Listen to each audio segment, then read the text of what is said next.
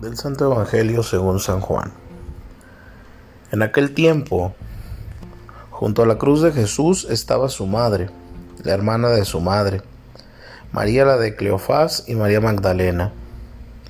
Al ver a su madre y junto a ella al discípulo que tanto quería, Jesús dijo a su madre, Mujer, ahí está tu hijo. Luego dijo al discípulo, Ahí está tu madre. Y desde entonces el discípulo se la llevó a vivir con él. Después de esto, sabiendo Jesús que todo había llegado a su término, para que se cumpliera la escritura, dijo, Tengo sed. Había allí un jarrón lleno de vinagre. Los soldados sujetaron una esponja empapada en vinagre a una caña de hisopo y se la acercaron a la boca.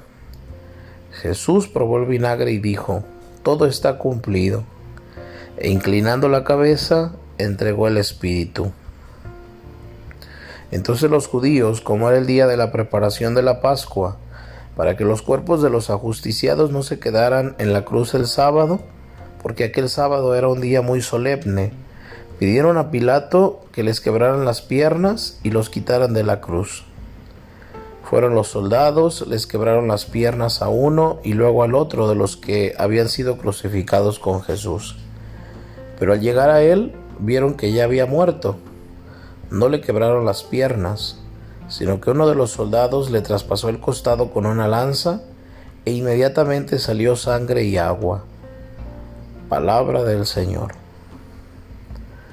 Tener una madre es esencial para el género humano, para cada hombre y aún para Dios que la necesitó al encarnarse.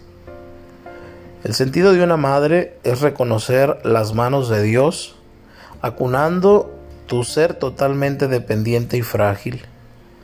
La tarea maternal con todos y cada uno de nosotros. En este Evangelio queda claro el papel de María Madre. Son las mismísimas palabras de Jesús, su deseo expreso y en ese momento cumbre de su vida terrena y misión porque él necesitó y tuvo la madre que lo acompañó cada momento, que compartió con él a la iglesia. No me imagino a María haciendo solo su papel de cuidadora de Jesús en las necesidades básicas. Es la madre que escucha y cumple la voluntad del Padre, la que comparte con su Hijo la entraña de su misión en la entrega total viviendo cada detalle y cada desvelo, cada oración y cada evangelización, cada gozo y cada misterio. Puede parecer escondida en la retaguardia, pero en la certeza absoluta de estar siempre y con toda la dignidad de la humillación.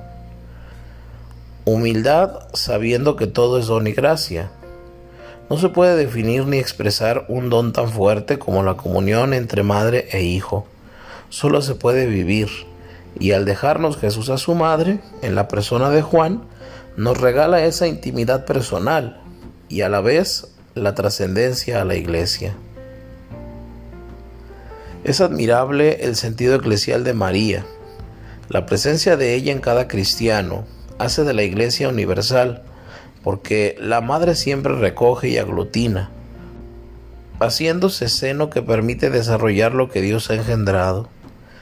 También es evidente que la iglesia es madre, porque realiza en nombre y de parte de Jesús al exhalar su espíritu, el que nunca nos faltará, porque ahí está cuajando la iglesia que en Pentecostés tiene la salida oficial, pero que ya estaba hirviendo en sus discípulos madre e hijo. Jesús remataba bien su misión terrena.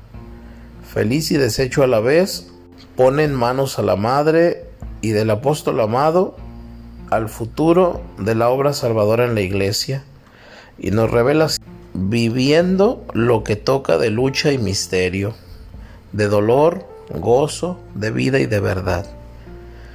Ella, inerte al pie de la cruz, es capaz de recoger el testamento de Jesús, de seguir su misión, de saltar a la vida que Jesús dejó ferviente, que los pequeños en poderío son la piedra angular y sostienen la obra de Dios.